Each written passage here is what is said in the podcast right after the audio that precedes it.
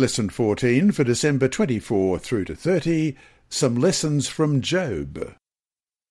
Sabbath afternoon, December 24. Before we start, let's pray. Our Heavenly Father, we're at a very special time of the year right now, and on this Sabbath we start the last lesson in the series on the book of Job, and as we do so, we've come to learn lessons. We pray, Lord, that your Holy Spirit will guide us, that in our families and in our personal lives we may take the lessons we've learnt from Job and make this world a better place. We pray in Jesus' name. Amen. Our memory text this week is James chapter 5 and verse 11. Indeed, we count them blessed who endure. You have heard of the perseverance of Job and seen the end intended by the Lord, that the Lord is very compassionate and merciful. Let's read that again, James 5:11. Indeed, we count them blessed who endure. You have heard of the perseverance of Job and seen the end intended by the Lord, that the Lord is very compassionate and merciful. We've come to the end of this quarter's study on Job. Though we might have covered much in the book, we must admit that there's still much more to cover, much more to learn. Of course, even in the secular world, everything we learn and discover simply leads to more things to learn and to discover.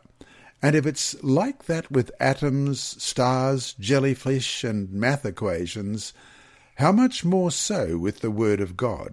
As Ellen White wrote in Education, page 170, we have no reason to doubt God's word because we cannot understand the mysteries of his providence.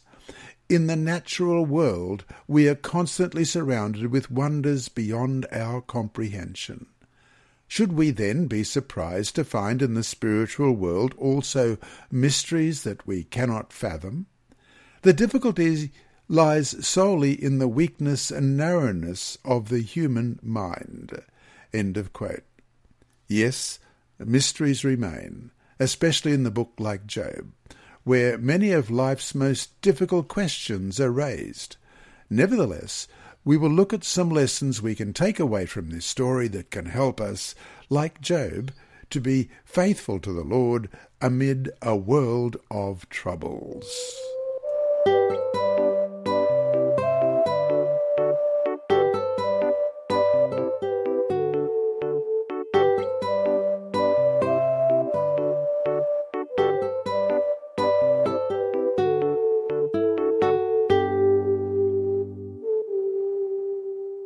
Sunday, December 25.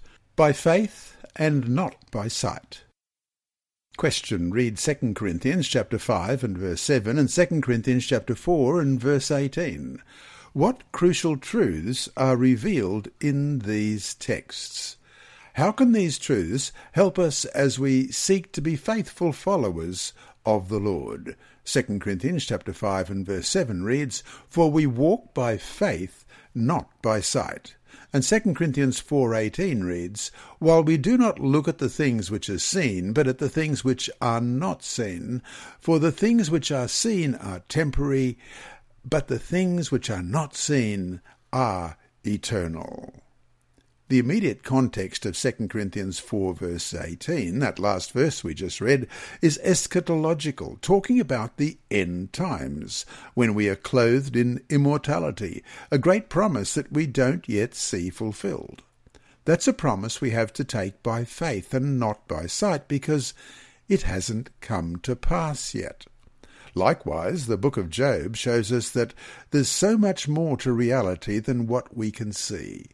This should not, though, be so difficult a concept for people living in our day and age to grasp, not when science has revealed the existence of unseen forces all around us.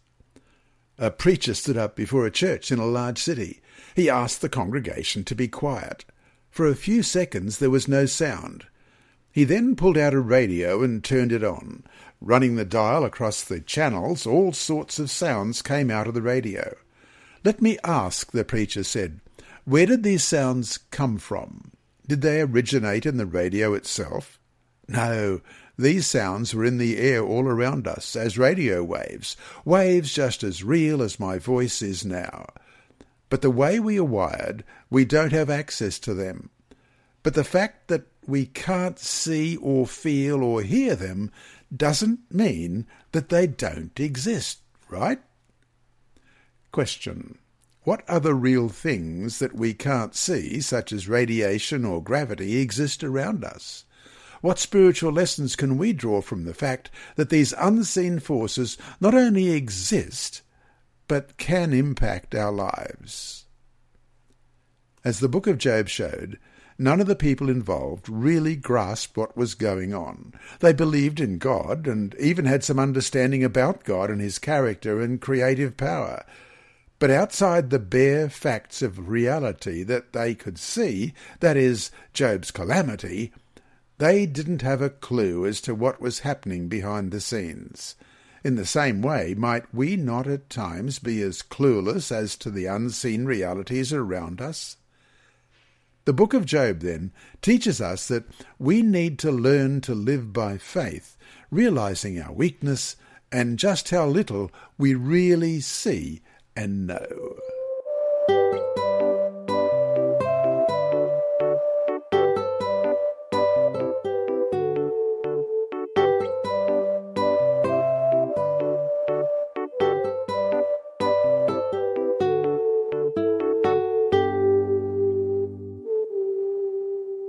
Monday, December 26, Evil Being. One of the great questions that has challenged humans' thinking deals with evil. Though some philosophers and even religionists have denied the existence of evil or think we should at least abandon the term, most people would disagree. Evil is real. It's a part of this world.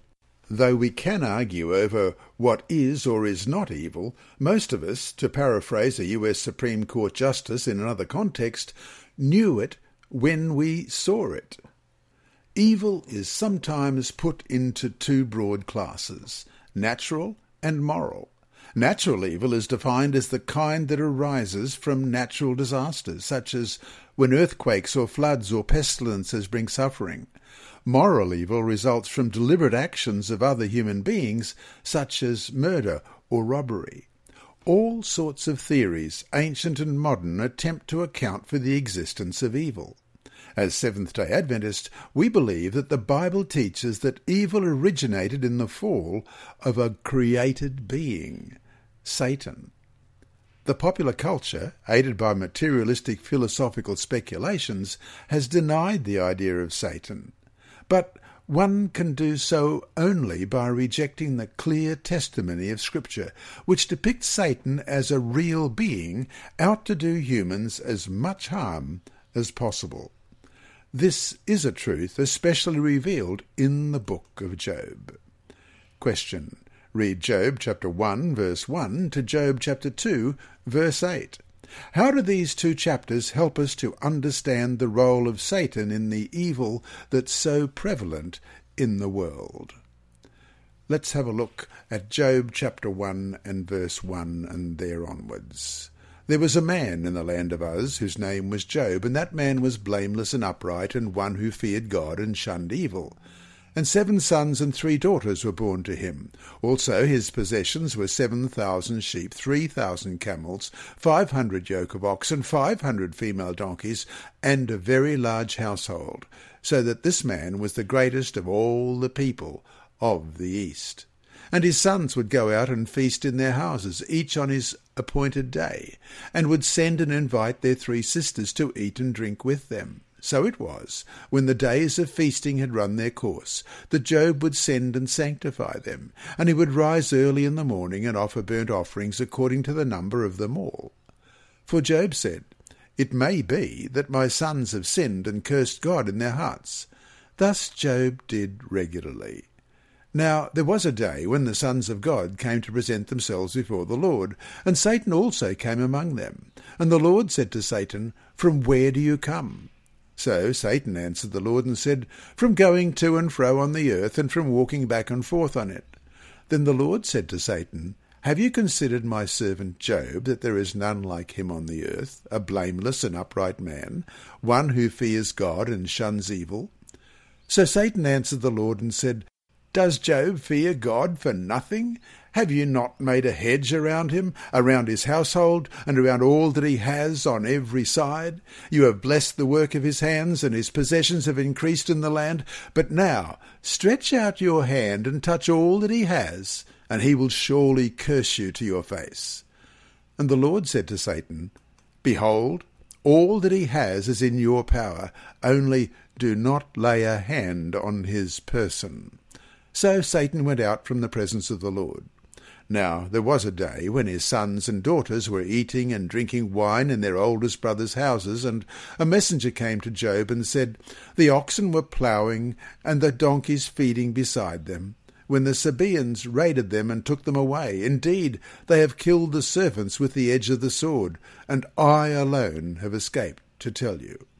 While he was still speaking, another also came and said, the fire of God fell from heaven and burned up the sheep and the servants and consumed them, and I alone have escaped to tell you. While he was still speaking, another also came and said, The Chaldeans formed three bands, raided the camels, and took them away, yes, and killed the servants with the edge of the sword, and I alone have escaped to tell you. While he was still speaking, another also came and said, Your sons and daughters were eating and drinking wine in their oldest brother's house, and suddenly a great wind came from across the wilderness and struck the four corners of the house. And it fell on the young people, and they are dead, and I alone have escaped to tell you. Then Job arose, tore his robe, and shaved his head. And he fell to the ground and worshipped. And he said, Naked I came from my mother's womb, and naked shall I return there. The Lord gave, and the Lord has taken away. Blessed be the name of the Lord. In all this, Job did not sin nor charge God with wrong. Again there was a day when the sons of God came to present themselves before the Lord, and Satan came also among them to present himself before the Lord. And the Lord said to Satan, From where do you come? Satan answered the Lord and said, From going to and fro on the earth, and from walking back and forth on it. Then the Lord said to Satan, have you considered my servant Job, that there is none like him on the earth, a blameless and upright man, one who fears God and shuns evil, and still he holds fast to his integrity, although you incited me against him, to destroy him without cause? So Satan answered the Lord and said, Skin for skin. Yes, all that a man has he will give for his life. But stretch out your hand now and touch his bone and his flesh, and he will surely curse you to your face. And the Lord said to Satan, Behold, he is in your hand, but spare his life. So Satan went out from the presence of the Lord and struck Job with painful boils from the sole of his foot to the crown of his head. And he took for himself a potsherd with which to scrape himself, while he sat in the midst of the ashes. In Job's case, Satan was directly responsible for the evil, both moral and natural, that fell upon this man. But what we see in the book of Job doesn't necessarily mean that every example of evil or suffering is directly related to demonic activity. The fact is, as with the characters in the book of Job, we just don't know all the reasons for the terrible things that happen. In fact, the name of Satan never even came up in the dialogues regarding Job's misfortunes. The speakers blame God, they blame Job, but never Satan himself. Nevertheless, the book of Job should show us who is responsible in the end for the evil on the earth. So to finish today, what do the following texts tell us about the reality of Satan? And we're going to look at quite a few. First of all, there's Revelation chapter 12 and verse 12. Therefore rejoice, O heavens, and you who dwell in them. Woe to the inhabitants of the earth and the sea. For the devil has come down to you, having great wrath, because he knows that he has a short time. And Matthew 4.10, Then Jesus said to him, Away with you, Satan, for it is written, you shall worship the Lord your God, and him only you shall serve. And Matthew 13:39. The enemy who sowed them is the devil. The harvest is the end of the age, and the reapers are the angels. And Luke chapter 8 and verse 12. Those by the wayside are the ones who hear. Then the devil comes and takes away the word out of their hearts, lest they should believe and be saved. And Luke chapter 13, verse 16 So ought not this woman, being a daughter of Abraham, whom Satan has bound, think of it, for eighteen years, be loosed from this bond on the Sabbath?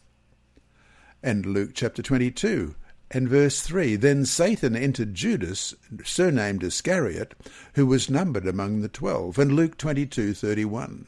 And the Lord said, Simon, Simon, indeed Satan has asked for you, that he may sift you as wheat and Acts chapter 5 and verse 3. But Peter said, Ananias, why has Satan filled your heart to lie to the Holy Spirit and keep back part of the price of the land for yourself? And 1 Peter 5 8, Be sober, be vigilant, because your adversary the devil walks about like a roaring lion, seeking whom he may devour.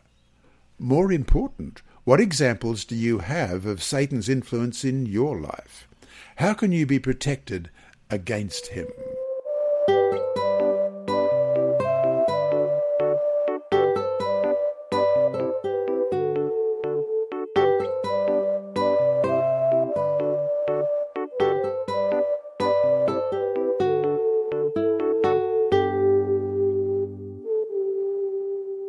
Tuesday, December 27, with friends like these.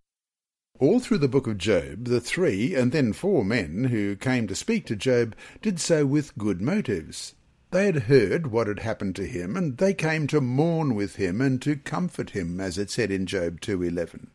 However, after Job first started speaking, bemoaning the tragedies that befell him, they apparently felt that it was more important for them to put Job in his place and set his theology straight than it was to encourage and uplift the spirits of this suffering friend.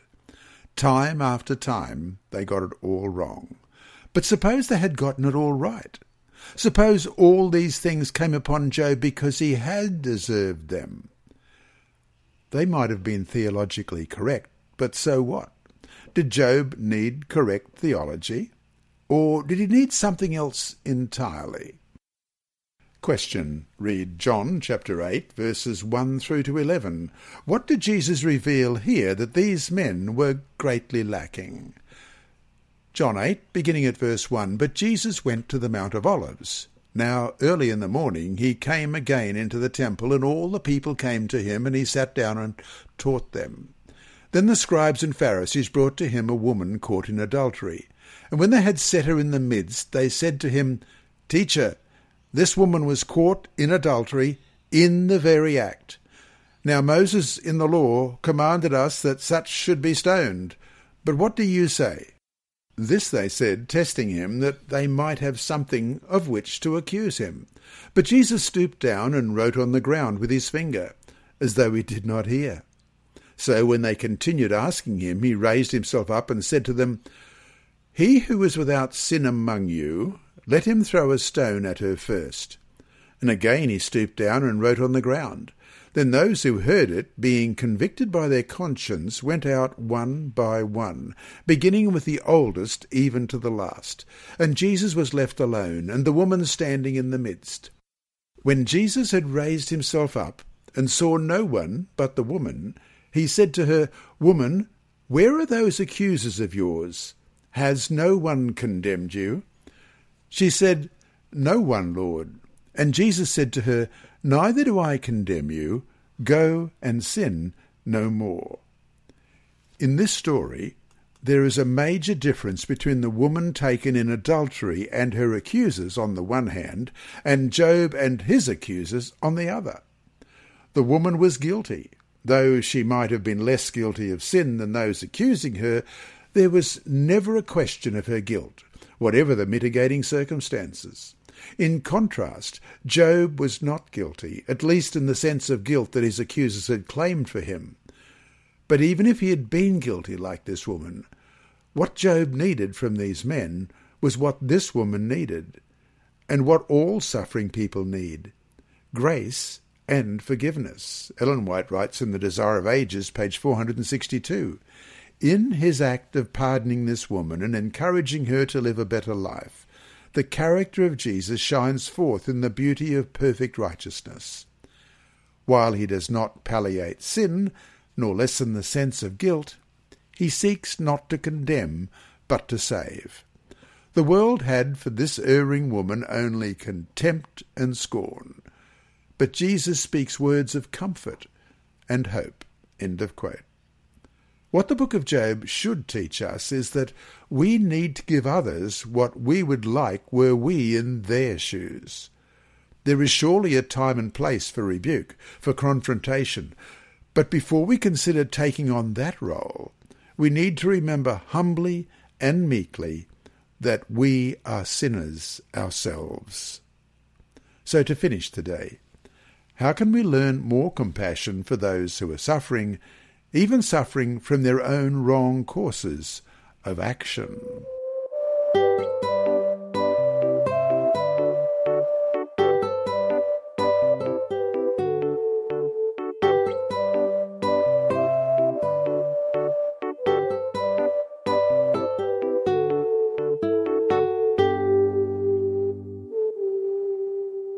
Wednesday, December 28. More than thorns and thistles. As we all know, and some know too well, life is hard. Right at Eden, after the fall, we were given some hints on how hard it would be when the Lord let our first parents know what some of the results of their transgression would be in Genesis chapter 3 verses 16 to 24. To the woman he said, I will greatly multiply your sorrow and your conception, and pain you shall bring forth children. Your desire shall be for your husband, and he shall rule over you. Then to Adam he said, Because you have heeded the voice of your wife, and have eaten from the tree of which I commanded you, saying, You shall not eat of it, Cursed is the ground for your sake. In toil you shall eat of it all the days of your life. But thorns and thistles it shall bring forth for you, and you shall eat the herb of the field. In the sweat of your face you shall eat bread, till you return to the ground. For out of it you were taken. For dust you are, and to dust you shall return. And Adam called his wife's name Eve, because she was the mother of all living. Also for Adam and his wife the Lord God made tunics of skin and clothed them.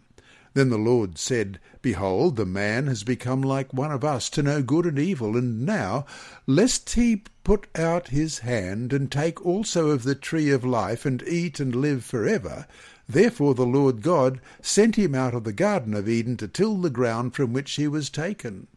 So he drove out the man, and he placed cherubim at the east of the garden of Eden, and a flaming sword which turned every way to guard the way to the tree of life.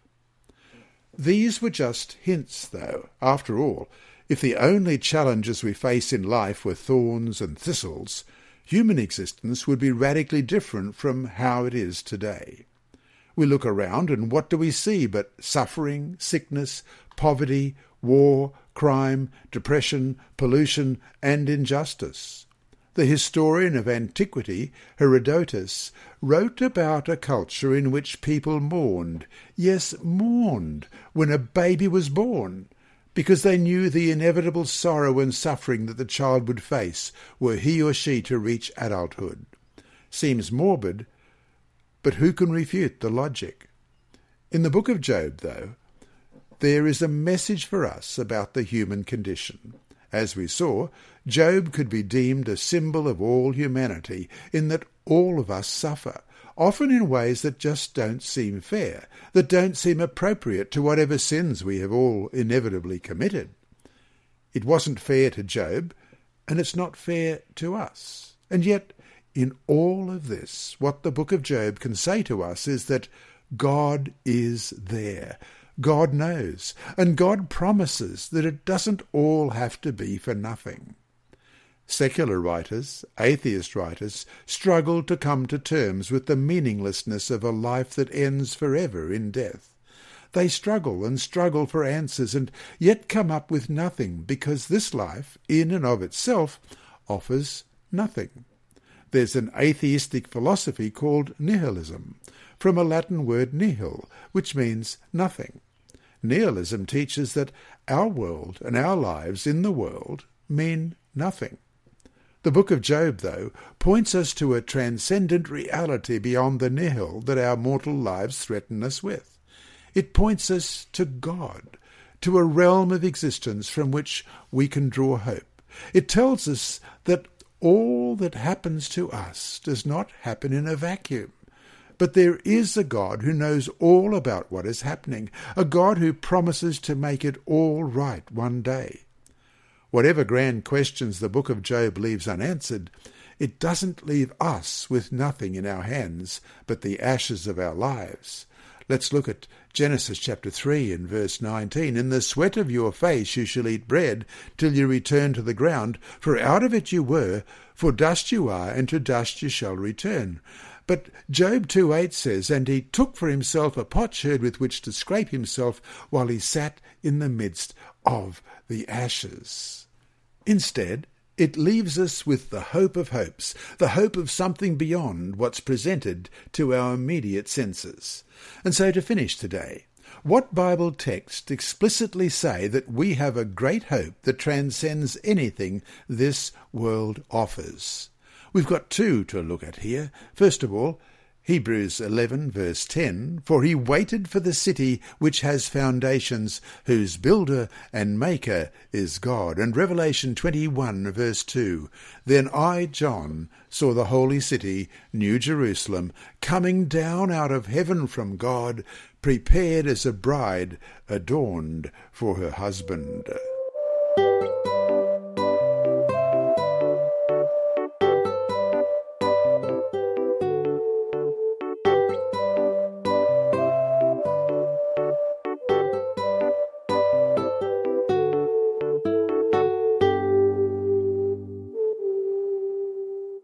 Thursday, December 29 Jesus and Job.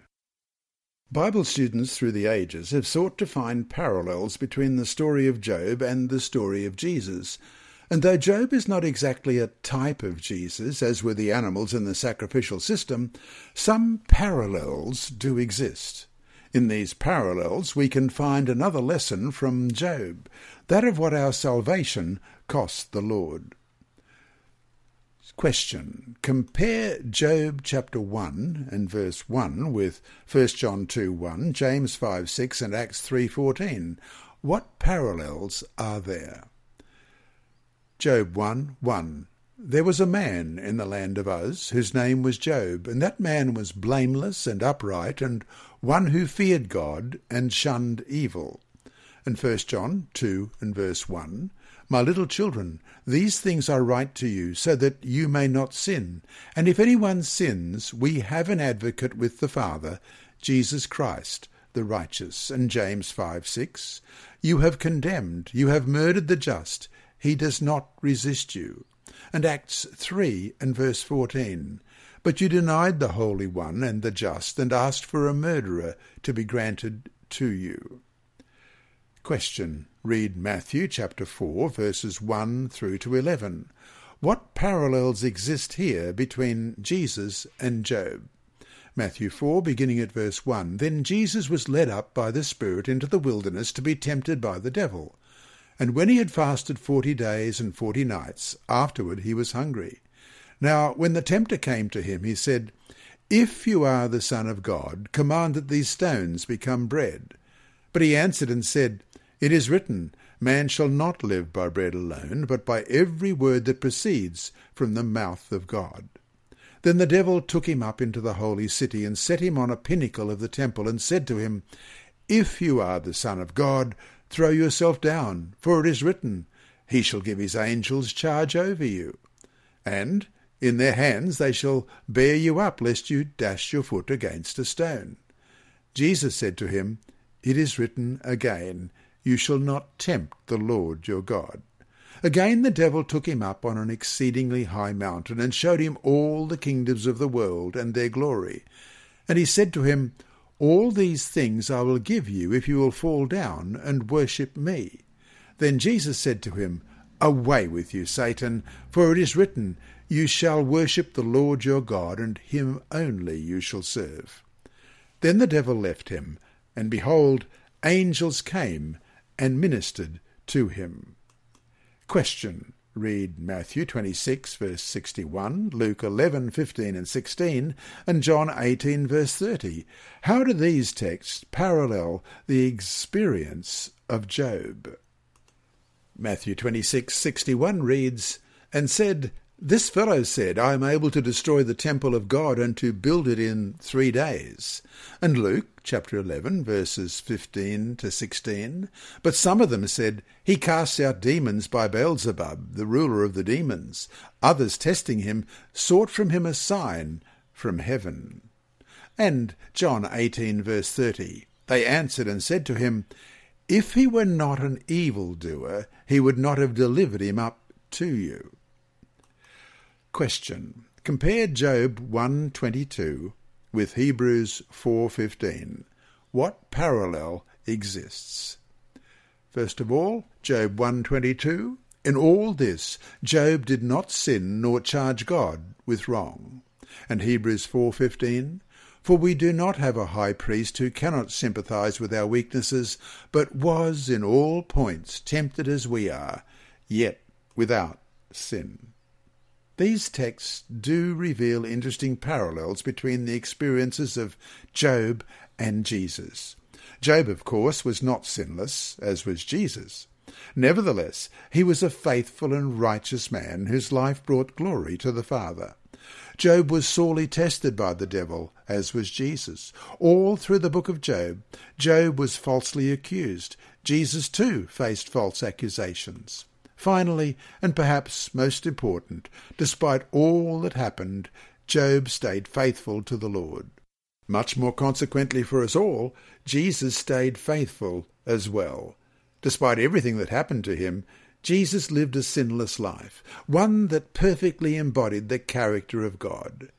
Jesus was, as it says in Hebrews 1 3, the express image of his, that's God's, person and thus alone had the righteousness needed for salvation as we read in Romans 3:22 even the righteousness of God which is by faith of Jesus Christ unto all and upon all them that believe for there is no difference as great as it all was, Job, his suffering, and his faithfulness amid the suffering, was a small and imperfect reflection of what Jesus his Redeemer would face in Job's behalf and in ours, when he will indeed come and, as it says in Job 19:25, stand at the latter day upon the earth.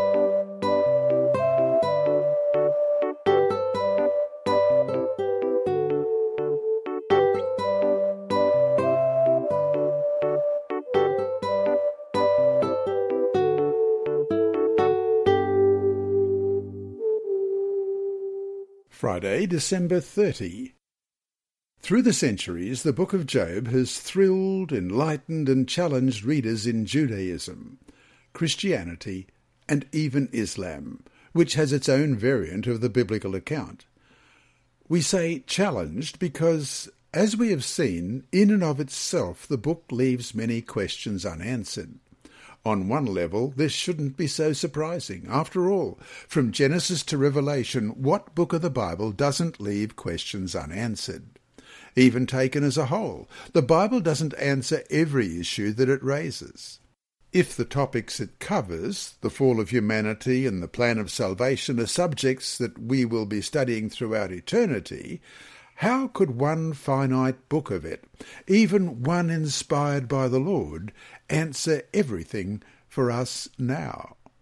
The book of Job, though, doesn't stand alone. It's part of a much greater picture revealed in the Word of God, and as part of a grand spiritual and theological mosaic, it presents us with a powerful message, one with universal appeal, at least for all the followers of God.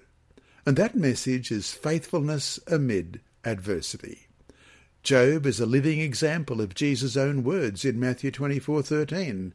He who endures to the end shall be saved.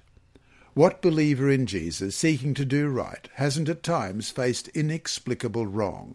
What believer in Jesus seeking to be faithful hasn't faced challenges to faith? What believer in Jesus seeking comfort hasn't faced accusations instead? And yet, the book of Job presents us with an example of someone who, facing all this and more, maintained his faith and integrity.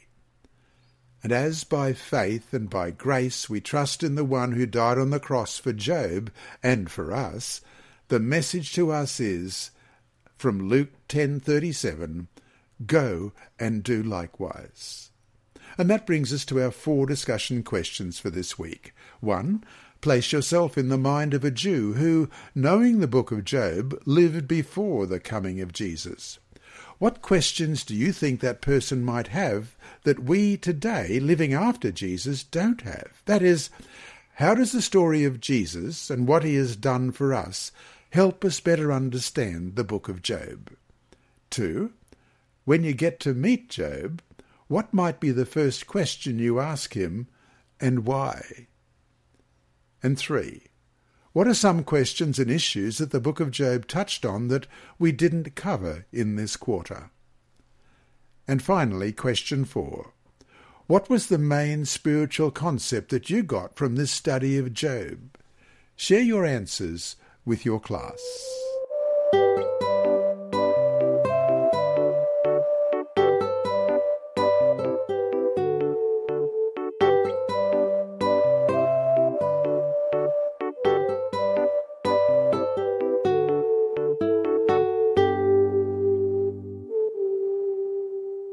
Inside Story. Our mission story this week is titled Finding Spiritual Meaning, and it's by Wojtek Pekarik. I grew up in Košice in Slovakia, a city in the easternmost part of the former Czechoslovakia. When I was fifteen, my parents divorced. My mother moved to Prague, while I remained with my father.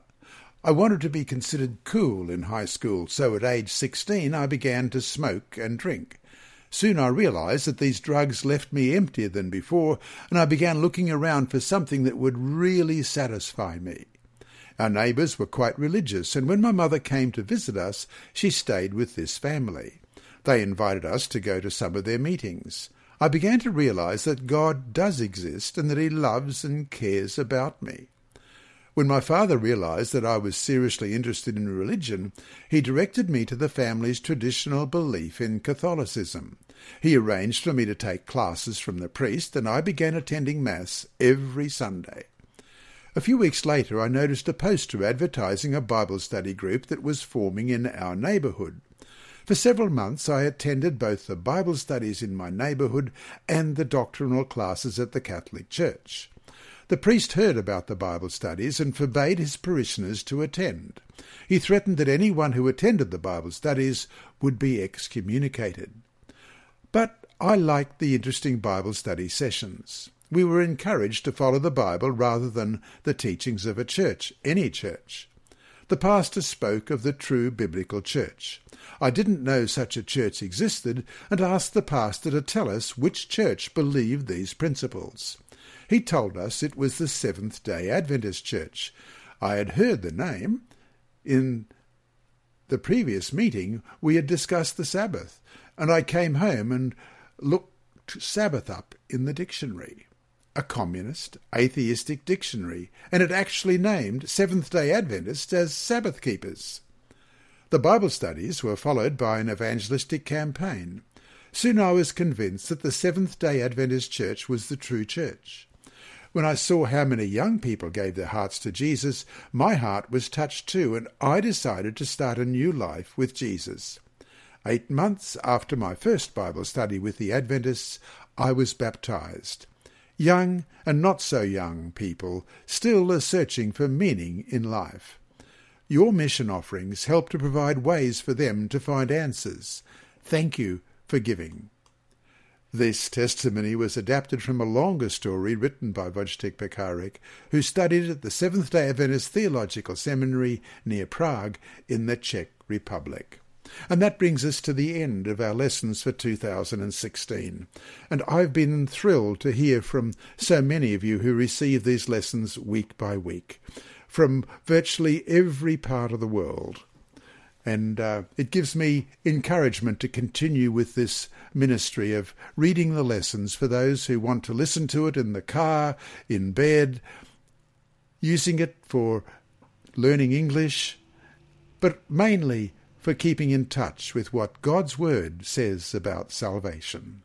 God bless you. This week's lesson has been read by Dr. Percy Harold in the studios of Christian Services for the Blind and Hearing Impaired.